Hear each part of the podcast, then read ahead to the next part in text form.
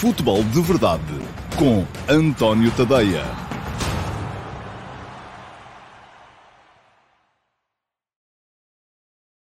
Então, olá a todos, muito uh, bom dia e sejam bem-vindos ao Futebol de Verdade, edição de uh, terça-feira, dia 24 de uh, agosto de 2025. Hoje vamos ver quem é que tem a chave para os milhões, se é o Benfica ou se é o PSV Eindhoven. Um, não é só essa a, a, eliminatória que está em causa hoje, há mais jogos hoje uh, e alguns com interesse também para os adeptos uh, portugueses, aliás, todos eles com interesse para os adeptos portugueses, seja o Shakhtar, porque, enfim, uh, nós por cá gostamos de futebol. Por todo o lado, seja o Shakhtar, seja o Ludo Goretz, que tem, que tem jogadores portugueses, portanto, tudo equipas que poderão vir a estar na fase de grupos da Liga dos Campeões e também naturalmente, uh, da sua presença ou não vai depender um bocadinho a organização do uh, sorteio para uh, a próxima quinta-feira. Já se sabe que, uh, suceda o que suceder, o Sporting, na condição de campeão nacional, estará sempre no pote 1, no pote dos cabeças de série, porque, e para quem não sabe, a coisa funciona assim,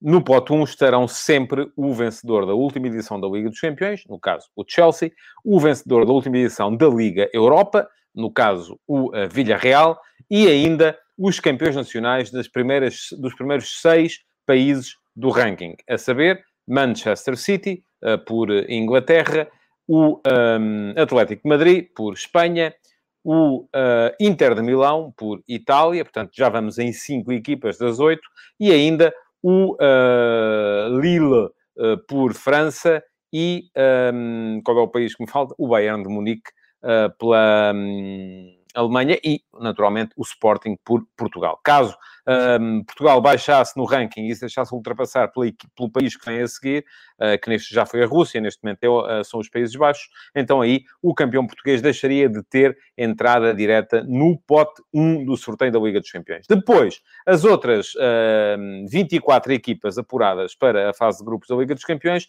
são organizadas uh, de acordo com o seu próprio ranking. E aí já se fica a saber que o Clube Porto está garantido no pote 3, e isto que diz o Tiago Reis é verdade, o pote 2 é o mais temido, porque, regra geral, tem as equipas com melhores rankings, até, vamos lá, vamos excluir o caso, e se calhar nem tanto, deixem-me olhar aqui precisamente para os rankings, o uh, Manchester City, por exemplo, tem 125 pontos de ranking. O Sporting não é a pior equipa do pote 1 em termos de ranking. O Lille está pior, tem 14 pontos. O Sporting tem 45 o Inter de Milão tem 53. Um, depois são, uh, o, o Villarreal tem 63, o uh, Chelsea tem 98, e depois então temos o Atlético de Madrid 115, o Manchester City 125 e o Bayern de Munique 134. Mas se formos ao pote 2, e o pote 2 já está mais ou menos fechado, aliás, já está absolutamente fechado, são estas equipas, ninguém pode aqui entrar, das equipas que vêm do, um, da pré-eliminatória, uh, temos que a pior equipa é o Borussia Dortmund com 90 pontos de ranking, o que lhe garantiria um uh, quinto lugar entre as equipas que estão no pote 1. A saber, no pote 2 temos já garantidamente Real Madrid, 127 pontos, Barcelona, 122, Juventus, 120, Manchester United, 113, Paris Saint-Germain, 113, Liverpool, 101, Sevilha, 98 e Borussia Dortmund, 90. Depois, as equipas hum, portuguesas hum, já sabem, naturalmente, que vão parar ao pote 3. O Flóculo Porto já lá está é a melhor equipa do pote 3, suceda o que suceder. O Porto teve alguma, hum, algum azar, alguma falta de sorte, vamos dizer assim, nas equipas que se apuraram para a Liga dos Campeões nos diversos países, porque bastava que uma destas, imaginemos que o Borussia Dortmund não tivesse ido, uh, que o, Sevilha era mais difícil, um, para o Porto poder saltar para o pote 2 e desta forma fugir à maior parte daquelas equipas que lá estão. É a melhor equipa do pote 3, ou a equipa que tem melhor ranking no pote 3, o Flóculo do Porto, e já lá estão, garantidamente, Ajax, Rasenball Leipzig, Atalanta e Zenit. O resto tem muito a ver com as equipas que se qualificarem uh, para a próxima fase, um, aliás, neste playoff da Liga dos Campeões, sendo que, uh, se se apurar mais logo, o Benfica entrará sempre neste pote 3, tem 58 pontos de ranking, um, é relativamente menos do que o uh, Flóculo Porto, tem 87, é um pouco mais do que o Sporting, tem 45,5, uh, mas uh, acaba por ser um sorteio que vai ser. Eu acho que este ano vamos ter uma Liga dos Campeões com muito boas equipas, porque o 1 não está assim tão bem apetrechado. Uh, reflexo também de um ano em que, por o calendário ter sido mais comprimido, uh, os, as equipas que se centraram muito na Liga dos Campeões acabaram por perder um bocadinho de gás nas suas próprias ligas, e isso significou que houve campeões surpresa numa série de sítios. Temos ali o Atlético de Madrid, que não é, a partida não é tão forte ou não tem o mesmo ranking do Real Madrid uh, e até do Barcelona. Temos ali o Lille, que não tem o mesmo ranking do Paris Saint-Germain. Temos ali o Inter, que não tem o mesmo ranking da, da Juventus, nem sequer da... Não, por acaso está melhor do que a Atalanta, mas uh, marginalmente. A Atalanta tem 50 pontos e meio. Um, e isso significa que uh, o, vamos ter um pote 1 um, não tão forte como é habitual, um pote 2 muito mais forte do que é habitual, um pote 3 fortíssimo também, Uh, neste momento, e caso se confirmem as, os apuramentos das equipas que estão uh, com melhor ranking e que ganharam na, na, na, na primeira mão do playoff, Shakhtar Donetsk, Salzburgo e Benfica, uh, temos que o pote 3 fecha nos 50 pontos de ranking. Bom, breve explicação para vos explicar. Voltaremos com mais detalhe quando houver certezas. Até na próxima quinta-feira um, terei todo o gosto em uh, estabelecer aqui aquele que será o cenário ideal e o cenário mais complicado uh, para as equipas portuguesas presentes na Liga dos Campeões, sejam elas só Sporting e Flóculo Porto, ou sejam Sporting, Flóculo Porto e Benfica. Mas para já ainda é um bocadinho cedo, porque ainda falta apurar seis equipas, uh, sendo que no pote 4, naturalmente, há equipas uh, mais, mais fracas e até apetecíveis, não é? Portanto, uh, o pote 4 ainda tem lá eh, se as coisas acabassem agora, uma equipa, duas equipas, vamos lá, duas equipas muito fortes, Milan e Wolfsburg, estarão lá sempre. tal como o Dinamo Kiev, o próprio Besiktas, enfim, já são equipas acessíveis às equipas portuguesas. Bom, vamos seguir em frente. Hoje, o Rodrigo Mateus diz que o Sevilha e o Manchester United são apetecíveis no pote 2. Uh, Deixe-me cá olhar outra vez para as equipas todas, que já não me lembro. Sim, parece-me que são ainda assim. O Borussia Dortmund também não era mal visto. É uma equipa que ataca muito bem, mas que defende muito mal, e ainda no último fim de semana se viu isso, uh, com a derrota que sofreu contra o Freiburg. Um, o Borussia vem com uh, três jogos, todos eles a sofrer pelo menos dois golos. foi assim na Supertaça, perdeu 3-1 com o Bayern, foi assim na vitória que conseguiu frente ao Eintracht Frankfurt na primeira jornada da Bundesliga e na derrota que sofreu perante o Freiburg na terceira jornada, na, perdão, na segunda jornada da Bundesliga. Bom, vamos seguir em frente. Vamos falar do jogo de hoje. Uh, hoje vamos ter, uh, como já vos disse, PSV Benfica. É um jogo muito, muito complicado. Já o disse aqui a semana passada, a propósito de uma afirmação que Jorge Jesus vem repetindo e que voltou a dizer ontem, em que uh, diz o Jorge Jesus que Benfica e PSV são duas equipas que não são de uh, playoff, são duas equipas de fase de grupos, e eu sou tentado a concordar. A questão é que, já o disse aqui também, acho que há 50, 60 equipas que são de fase de grupos da Liga dos Campeões, e todos os anos só lá entram 32. Portanto, há sempre algumas que têm que ficar de fora, são aquelas que geralmente fizeram pior nos seus campeonatos, não assegurando a qualificação direta, ou que depois fizeram pior na uh, fase de qualificação. A verdade é que a todas elas geralmente é dada a possibilidade de lá chegar. E o Benfica tem essa possibilidade, tal como o PSV, uma das duas vai baquear, não podem estar as duas, foi assim que ditou o sorteio. e há outros confrontos nesta fase do sorteio, sobretudo na, na, na, na via que não é dos campeões. Vamos lá ver, uh, Shakhtar Donetsk e Mónaco são duas equipas Uh, também ambas de fase de grupos da, da, da, Liga dos Campeões. Não me parece difícil de, de, de considerar, de considerar isso. Um, portanto, uh, se olharmos para isto também, enfim, uh, do outro lado, no lado dos campeões, há sempre confrontos menos complicados, mas amanhã Uh, ainda vamos ter também, uh, enfim, um Brondby Salzburgo já não é assim tanto, mas o Salzburgo tem melhor uh, ranking que o Benfica, por exemplo. Portanto, também se pode dizer que é uma equipa de fase de grupos da Liga dos Campeões. O Brondby não tanto, mas se calhar o Brondby vai ficar pelo, pelo caminho. acho que foram um bocadinho mais confrontacionais os, os, choques entre o Shakhtar e Mónaco e entre o Benfica e o PSV. Bom, como é que vai ser lançado o jogo de hoje? Um, há aqui uma diferença que tem a ver com a abolição da regra dos gols fora. Isto à partida, eh, com a regra antiga, o PSV entraria em campo, se calhar, mais defensivo. Porquê? Porque tinha marcado um gol fora e teria todo o interesse a não sofrer golos em casa, porque lhe bastaria o 1 a 0. Assim também lhe basta o 1 a 0, mas também lhe basta o 2 a 1, o 3 a 2, o 4 a 3, eh, para levar o jogo para prolongamento. Ou seja, 1 a 0, a diferença é que 1 a 0 garantir-lhe o apuramento direto. E neste momento não garante. Eh, obriga na mesma a prolongamento. Um, portanto, o que eu acho é que a abolição da regra dos gols fora vai fazer com que as equipas que marcaram fora na primeira mão não sejam, se calhar, tão cautelosas na segunda mão em casa. E, portanto, isto é bom para o espetáculo. Ao mesmo tempo, um, faz com que o Benfica possa encarar esta segunda mão, se calhar, numa perspectiva mais cautelosa. Uh, isto porquê? Porque o Benfica sabia perfeitamente que, uh, com a regra antiga, marcando um golo, a coisa mais ou menos, uh, uh, e marcando dois, então obrigava o PSV a marcar quatro. Uh, neste momento, marcando dois, o PSV só tem que marcar três para levar o jogo para o prolongamento. Portanto, o Benfica poderá também, ao mesmo tempo, ser mais cauteloso e tentar retardar aquilo que pode ser o gol do PSV, porque o 0 a 0 serve-lhe na perfeição e se entrar um 1 a 0, uh, à partida o adversário não está apurado, como estaria com a regra antiga. Portanto, uh, virmos dizer agora que esta nova regra favorece o futebol de ataque ou que favorece o futebol mais cauteloso, para mim é treta. Não há, uh, acho que não favorece coisa nenhuma. Uh, simplesmente mudam as bases em que as duas equipas encaram esta segunda mão. O que é que isto, um, em, em, que pé é que isto deixa, ou deveria deixar, o, o Benfica? Ora, eu continuo a achar a mesma coisa que já achava antes do jogo da, da, da, da primeira mão. O Joshua Isaías um, diz-me que uh, quer o Pizzi por Maite, portanto, eu suponho que ia jogar, não é? Mas Yaremchuk por Gonçalo, mas vão jogar os dois, o Yaremchuk e o Gonçalo Ramos, no último jogo. Um, se calhar é ao contrário, estou a percebê-lo mal. Se calhar o que ele quer é, face à primeira mão, a entrada do Maite, a saída do Pizzi e a entrada do Gonçalo Ramos e a saída do Yaremchuk. Creio que não vai acontecer.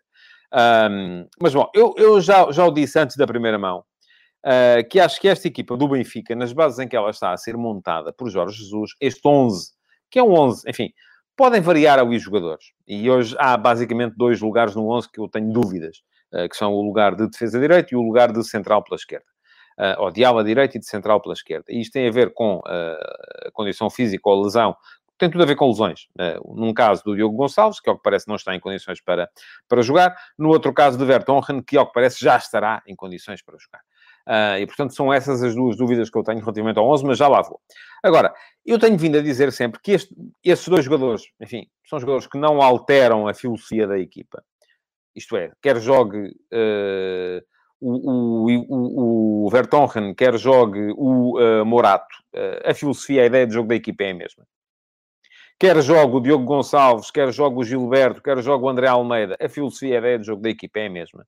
Os jogadores que marcam de facto a filosofia e a ideia de jogo da equipa serão, quanto muito, os dois avançados uh, uh, de apoio ao ponta de lança, que têm sido Pizzi e Rafa. O que é que isto diz? Mais combinações, rápidas, mais tabelas, mais jogo interior, tanto mais, menos capacidade pressionante, uh, menos trabalho sem bola, uh, mais capacidade para ser desequilibrador no último terço, e depois os dois médios, que têm sido Weigl e João Mário, também eles mais uh, critério com bola, mais capacidade para uh, sair a jogar, mais capacidade criativa desde, o, desde a zona do meio campo, e depois menos capacidade física, menos capacidade defensiva, menos capacidade para estar a tapar uh, eventuais desequilíbrios que o PSV venha a conseguir expor. Portanto, o que é que isto me diz?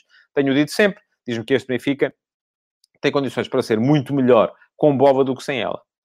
Logo, a que é que isto me leva? Leva-me a achar que o Benfica deve, na sua estratégia para cada jogo, favorecer a posse de bola. Isto é, deve querer ter mais bola do que o adversário.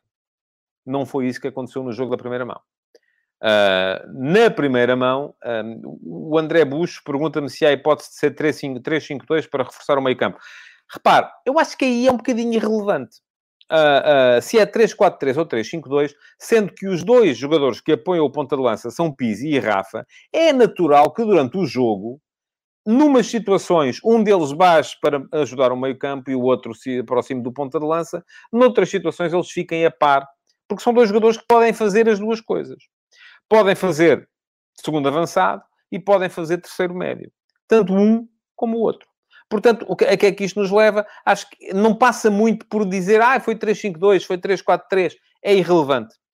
Passa pela ideia. E a ideia, o que nos diz é que Weigl, João Mário, Pizzi e Rafa são quatro jogadores nucleares, fulcrais, que são muito melhores com bola do que sem ela. Logo, isto leva-nos a achar que o Benfica pode ser muito melhor com bola do que sem ela.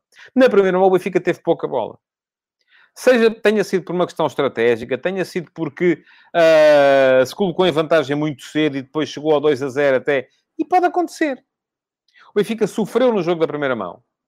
Uh, o PSG teve mais bola, teve situações em que podia ter primeiro empatado, depois reduzido, depois podia ter empatado outra vez quando estava 2 a 1. Mas a verdade é que não aconteceu e o Benfica ganhou o jogo. E à partida, no jogo de hoje, repetindo a estratégia, se acontecer a mesma coisa, maravilha, funcionou. Agora, eu acho que é muito arriscado para o Benfica uh, jogar uh, contra o PSV, outra vez, com uma estratégia uh, de baixar linhas. E eu acho que a questão ali não foi tanto até de baixar as linhas, foi mais de Jorge Jesus ter achado que não tinha, a equipa não tinha condição física para pressionar durante muito tempo. E, portanto, como que isentou os seus jogadores de fazer uma, uma primeira zona de pressão forte e uh, fez com que a equipa tentasse controlar mais o jogo sem bola e desse iniciativa ao adversário. Acho que é muito perigoso ir a fazer isso hoje, porque do outro lado está uma equipa muito forte uh, do ponto de vista ofensivo. Já vimos isso. O PSV, se tiver bola, se Mario Götze conseguir jogar uh, com alguma vontade, como conseguiu no jogo da, da, da, da, primeira mão, ele conseguirá quase sempre encontrar com capacidade para criar perigo, quer o Gakpo, quer o Madueke. Conseguirá com certeza também. O, PSG na primeira mão, por exemplo, teve pouquíssimos a Avi. Se tiver mais a Avi, será um perigo também. Os dois médios do PSV jogaram muitas vezes de frente para o jogo, o que foi uma desvantagem para o Benfica, porque não tinham pressão. Uh, sobretudo o Van Rinkel, que é um jogador fortíssimo com bola no pé, muito criterioso também, e portanto é verdade que o Benfica depois também tem jogadores que num ataque rápido, num contra-ataque, o Rafa se acelera com a bola, é difícil de parar. O Pizzi é um jogador uh, que se entra no último terço, se sobra uma bola ali à entrada da área, geralmente dá golo, e na primeira, e na, na, na primeira mão isso não aconteceu, mas podia ter acontecido. Uh, o João Mário é um jogador que se sai com bola, se consegue ultrapassar a tal primeira linha de pressão também, se consegue levantar a cabeça, geralmente descobre a melhor solução e dá à equipa capacidade para ser temível também no ataque. Ora bem, o que é que acontece? Acontece que uh, as duas equipas têm uh, perfeitamente a capacidade para uh, fazer mal ao adversário. E, no fundo, vai depender muito de quem for mais forte no jogo de hoje. Pergunta-me o Nuno Santos se eu não vejo hipótese de duplo pivô Maite Weigl em detrimento de Pizzi ou Rafa. Acho que seria um erro. Mas, enfim. Até porque o Weigl não se sente bem nessa circunstância. O Benfica aqui pode uh, uh, optar por uma, na minha perspectiva, vamos lá ver, o Jorge Jesus pode fazer ao contrário e se ganhar teve razão. Pode optar por uma de duas soluções para o meio campo. Ou Weigl João Mário ou Maite João Mário. Colocar o, o Maite ao lado do Weigl é anular o Weigl. É anular aquilo em que o Weigl é forte, que é ser uh, o jogador, mais, o jogador que baixa para iniciar a fase de construção. O jogador que dá à equipa algum critério na primeira fase de construção, porque depois o João Mário estará uns metros à frente. Um, colocar o Maite faz com que o Benfica ganhe, de facto, capacidade de, de, de, de defensiva e de estabelecer equilíbrios, mas obriga a que seja o Maite a iniciar. E o Maite não é tão forte como o Weigl, não é tão criterioso como o Weigl com a bola. Portanto, eu acho é que nesse caso o Benfica estaria a desperdiçar um jogador. Mas pronto, eu sou, regra geral, contra a essência do duplo pivô. Não gosto. Não é coisa à qual eu acho piada. Tem que ser uma coisa muito rotinada. E, por exemplo, o Porto no ano passado conseguiu trabalhar bem nesse, nessas bases, com Sérgio Oliveira e Uribe. O Sporting este ano está a começar a trabalhar bem nessas bases, com Palhinha e Mateus Nunes. Mas isso é uma coisa que exige repetição. Não é de repente, ah, eles são muito fortes, bora meter mais um aqui. É não funciona. Não funciona porque eles depois não estão rotinados. Não sabem quem é que vai e quem é que fica. Não há essa capacidade para começarem a perceber no olhar do companheiro aquilo que é para fazer em cada jogada. Além de que, conforme vos disse, acho que o ponto forte do, do Weigl é precisamente esse, é o de ser o primeiro médio. Se tiram ao Weigl a possibilidade de ser o primeiro médio, ele torna-se um bocadinho inútil na equipa. Agora, para ter Weigl é preciso ter bola, porque ter Weigl como primeiro médio e não ter bola, de facto, é dar o ouro ao bandido, neste caso, o ouro ao adversário. Diz o Pedro Amar, parar ofensivamente este Benfica é fácil, é não deixar o João Mário ter a bola e controlar o Rafa na profundidade. Hum, também não concordo uh, totalmente consigo, uh, até porque, enfim, primeiro, não é fácil deixar, impedir o João Mário de ter bola, e em segundo lugar, o Rafa, uh, o Rafa é mais forte, vamos lá ver. O Rafa é um jogador muito veloz, com bom sentido de desmarcação, e, por exemplo, fez um golo na primeira mão no ataque à profundidade, mas a maior parte dos lances em que ele se torna relevante não são lances de bola no espaço, são lances de bola no pé, em que ele, em contra-ataque, em ataque rápido, partindo de trás, o Rafa a correr com bola é muito rápido. E é difícil ser rápido com a bola. Geralmente um jogador sem bola é mais rápido que um jogador com a bola nos pés. Mas o Rafa é muito rápido e é muito difícil de parar. E geralmente arranca faltas. Uh, portanto, uh, eu creio que uh, o Jorge Jesus não vai mudar. Vai manter o 3-4-3 com Pizzi, Rafa e uh, Yaremchuk na frente. Posso estar enganado, mas isto, enfim. por acaso, o Jorge Jesus nem é dos treinadores que mais inventa. Pronto, o Paulo Gonçalves também é adepto desta ideia de colocar o João Mário no lugar do Pizzi ou do Rafa, nos três da frente. Não é bem na direita, é, enfim, é ali, por ali. Pode acontecer. Não vou dizer que não. O João Mário jogaria bem aí também, com certeza, embora tenha pouco golo. Uh, se formos a ver, o Pizzi e o Rafa têm muito mais golo do que o João Mário. Aliás, a razão pela qual no Sporting no ano passado João Mário foi para o meio campo e Pedro Gonçalves foi para a frente era porque o Pedro Gonçalves tinha muito mais golo do que o João Mário e ter à frente um jogador com pouco gol, geralmente não é muito boa ideia. Mas a grande questão é que depois, volto a dizer, acho que uh, e Weigl não são, não estão rotinados, não são complementares, um, não me parece que seja boa ideia. Mas vamos lá ver. Portanto, eu estava a dizer, acho que Jorge Jesus não vai inventar, vai colocar Pizzi, Rafa e Yaremchuk na frente, Weigl com João Mário no, uh, no meio campo, eventualmente poderá ter o Meite em vez do Weigl, enfim, não vou dizer que não, mas acho que não. Acho que vai jogar Weigl com João Mário. Um, e depois as dúvidas que me restam, de facto, acho que também são seguros o Lucas Veríssimo e o Otamendi, bem como o Vlaco Dimos, e as dúvidas que me restam têm a ver, primeiro, com a posição de ala direito e, em segundo lugar, com a posição de central pela esquerda.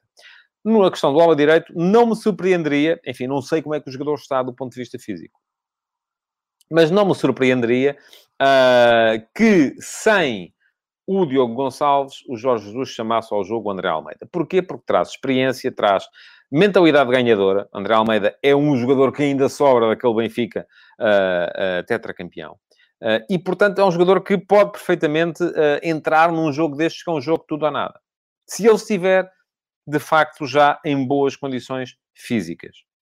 Uh, é um jogo de muita exigência do ponto de vista defensivo e a presença do André Almeida pode ser importante um, porque pela experiência, pela leitura tática, enfim, é um jogador em quem Jesus, à partida, confiará mais do que em Gilberto para uh, ocupar bem os espaços no lado direito da defesa do Benfica. E depois, a outra questão tem a ver com a presença ou de Vertonghen ou de Morato. E aqui eu vou dizer, se Vertonghen estiver... Eu gostei do Morato nos dois jogos. Até porque é um, é um defesa uh, central que assegura uma boa primeira fase de construção também. O Morato entrega bem a bola. É um jogador com visão. É um jogador que tem bom passe vertical um, não facilitou do ponto de vista defensivo nos dois jogos que fez, mas Vertonghen é, à partida, o titular da posição. E se Vertonghen já está em condições, a experiência que tem, um, até há uma coisa aqui que também pode não ser despicienda, é que Vertonghen fala o idioma do adversário. E isto pode não ser uh, um aspecto irrelevante porque percebe o que eles estão a dizer uns aos outros. Uh, e, enfim, podemos dizer, ok, mas o Madueke tem é inglês, uh, o Aaron Zahavi é israelita, uh, não é? Portanto, são, o Götze é alemão, mas eu creio que o Vertonghen também falará alemão. Geralmente todos os uh, flamengos falam, falam alemão. e, portanto, eu creio que uh, um, Vertonghen, se estiver em condições mesmo, se não for bluff, poderá perfeitamente ganhar o lugar ao Morato. Não se trata aqui agora de estar à espera que o Morato falhe para o Vertonghen voltar também seria uma questão a ver, mas uh, uh, há aqui uma diferença grande, ainda assim, de estatuto entre os dois, uh, os dois jogadores. Pergunta-me o Rogério se o Benfica não entrar na Champions, podemos ver nos próximos dias alguma saída de peso. Ó oh, Rogério, para isso era preciso que houvesse alguém interessado, não é? é? Parece que nós estamos aqui e que nós mandamos nisto tudo, não é? Nós, portugueses, somos donos disto tudo. Ah, apurámos para a Champions, agora já não precisamos de vender. Não nos apurámos para a Champions, bora lá vender os nossos craques. Mas isso ninguém os quiser comprar, não é? Há sempre essa possibilidade. Portanto, eu creio que, uh, uh, enfim, abordarei essa questão se vier a acontecer, uh, mas eu acho que neste momento o Benfica, o mercado do Benfica, e eu já disse isto aqui também, acho que o Benfica tem mais algum jeito que o Porto e o Sporting para estabelecer narrativas, trabalha melhor essa, essa área da comunicação. Uh, mas aquilo que tem transpirado cá para fora é sempre o Porto à espera de vender o Sérgio Oliveira e o Corona, que foram jogadores fundamentais na época passada e por isso nem sequer estão a jogar. O Sporting aflito, ai ai ai, porque não consegue vender nem o Palhinha, nem o Nuno Mendes, nem o Pedro Gonçalves, que também foram jogadores fundamentais na conquista do título e têm tudo para ser jogadores fundamentais nesta época também. E o Benfica a pedir mais dinheiro do que o Porto e o Sporting pelos seus jogadores fundamentais por jogadores sedentários, como o Carlos Vinícius uh, ah, um, e, e, e por aí afora. Ora, aquilo que me parece é que isto não vai acontecer, a não ser que haja, e às vezes acontece, uh, que apareçam os tais mecanismos que desvirtuam o mercado, e enfim, nada contra. Uh, uh, enfim, se de repente houver um acordo com um clube qualquer, porque, porque, ou, ou, com um agente para que um jogador seja transacionado acima do valor de mercado para que depois venha a ser ressarcido, enfim, ouça, isso faz, faz em todo lado.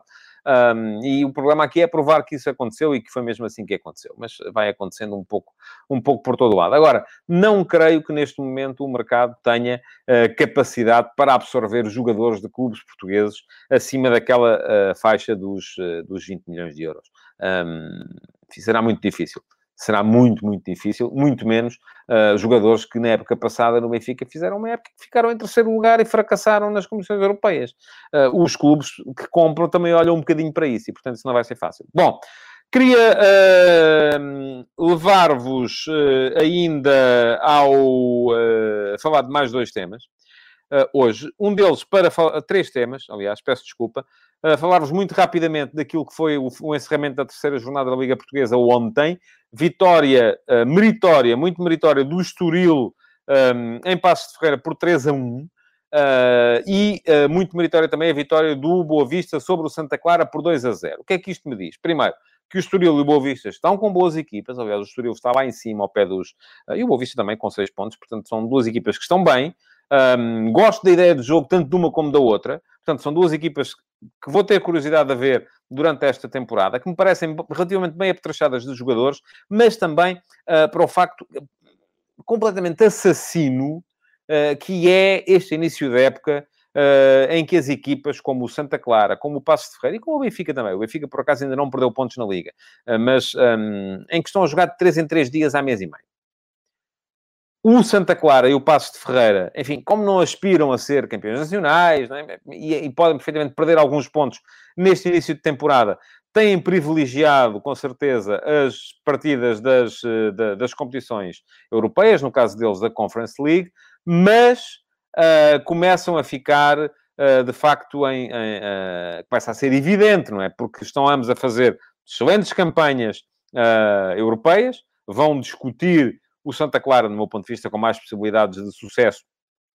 a presença na fase de grupos da Conference League, porque lhe basta não perder fora com o Olimpial Ljubljana da, da Eslovénia, do que o Passo Ferreira, que tem que fazer a mesma coisa, mas do outro lado tem o Tottenham. Mas a verdade é que o Passo Ferreira tem três pontos, o Santa Clara tem um, uh, e é muito menos do que aquilo que estas equipas valem. Portanto, valeria a pena repensar. Não é fácil, porque depois também vamos pensar assim. Temos aqui um sistema em que há pré-eliminatórias, em que queremos começar a fase de grupos uh, em meados de, de, de, de setembro. Uh, há imensas pré-eliminatórias por aí afora uh, para disputar. Das duas, uma, se começa a jogar em junho, ou então isto tem que ser a esta cadência de 3 em 3 dias. Agora, eu acho que isto vale a pena ser repensado. E aquelas conferências de treinadores uh, da, da UEFA. O problema é que as conferências de treinadores na UEFA geralmente só chamam lá os treinadores de elite. Os treinadores de elite estão na fase de grupos estão-se marimbando para como é que é a vida lá embaixo. E a vida lá embaixo é muito complicada. O Jorge Simão e o Daniel Ramos têm que, que, que, fazer milagres para conseguir ter as equipas a jogar de 3 em 3 dias. No caso do Santa Clara, deixem-me cá ver, até para ter a certeza desde quando é que isto acontece. O Santa Clara começou a jogar uh, com o Scoopy no dia 22 de julho. Já fez 1, 2, 3, 4, 5, 6, 7, oito, nove uh, jogos oficiais desta época. Eu há bocadinho disse que lhe bastaria não perder fora com o Olimpia Ljubljana, isso já foi, já ganhou os dois jogos, agora é com o Partizan. Portanto, peço desculpa uh, pelo, pelo engano. Uh, isto é um milagre, isto que está a acontecer com o Santa Clara. Uh, e igualmente com o Passo de Ferreira. Portanto, era bom que as conferências de treinadores da UEFA pensassem também um bocadinho nisto e não pensassem só nos problemas dos clubes de elite, que todos os anos uh, começam a jogar agora uh, tranquilamente, uma vez por semana, e depois vem a fase de, de grupos da Liga dos Campeões mais à frente. Segundo tema, tem a ver com o Berbicacho que está montado em França por causa da interrupção do jogo entre o Nice e o Olympique de Marselha. Não sei se viram as imagens. Foi um momento triste que levou à interrupção do jogo. o Nice ganhava por 1 a 0 ao Marselha. O Payet, que não é propriamente um jogador de se ficar, ia para bater um pontapé de canto. da bancada mandaram uma garrafa. a garrafa acertou-lhe. Uh, e ele não esteve com meias medidas, agarrou na garrafa e não, ele não a deitou assim para, para, para longe e ela foi para a bancada. Não, ele mandou-a mesmo contra os espectadores. Um, não devia tê-lo feito, como é evidente. Os jogadores têm que ser educados para, infelizmente, aguentar as barbaridades dos energúmenos que vão à bola. Uh, e houve um energúmeno que mandou uma garrafa e o Payet agarrou na garrafa e mandou-a de volta uh, para o energúmeno. O que é que isto gerou? Invasão de campo imediatamente, porque depois atrás daquele energúmeno vêm mais uns quantos uh, e, enfim, foi o fim do mundo. Uh, os jogadores do Marselha recolheram aos, uh, às cabinas, recusaram-se a, a, a, recomeçar o, o, o, jogo. E agora o que é que vai acontecer? Faltava disputar 14 minutos. Um, o que diz o regulamento da Liga Francesa, estranhamente, é que, uh, uma vez que o árbitro e as forças de segurança acharam que o jogo podia ter recomeçado e o Marselha é que não quis recomeçar, é que se deve, e, neste caso o Marselha estava a perder, é que se deve manter o resultado. O que pode gerar aqui um precedente estranho que é, um, enfim, o Marselha não quis recomeçar porque houve uma invasão de campo dos adeptos do, do adversário. Um, que é a partir daqui, qualquer equipa está a ganhar uh, um jogo contra um adversário, os seus adeptos geram ali um problema, invadem o campo, o adversário foge e pronto, ganhamos. Não é? é estranho isto. Portanto, eu creio que isto não vai ficar assim. Uh, a Liga vai ter que uh, tomar. Eu acho que o mais correto aqui seria recomeçar o, e, e, fazer jogar os 14 minutos que faltam já esta semana mas a decisão só vai ser tomada amanhã, portanto esta semana já não vai acontecer.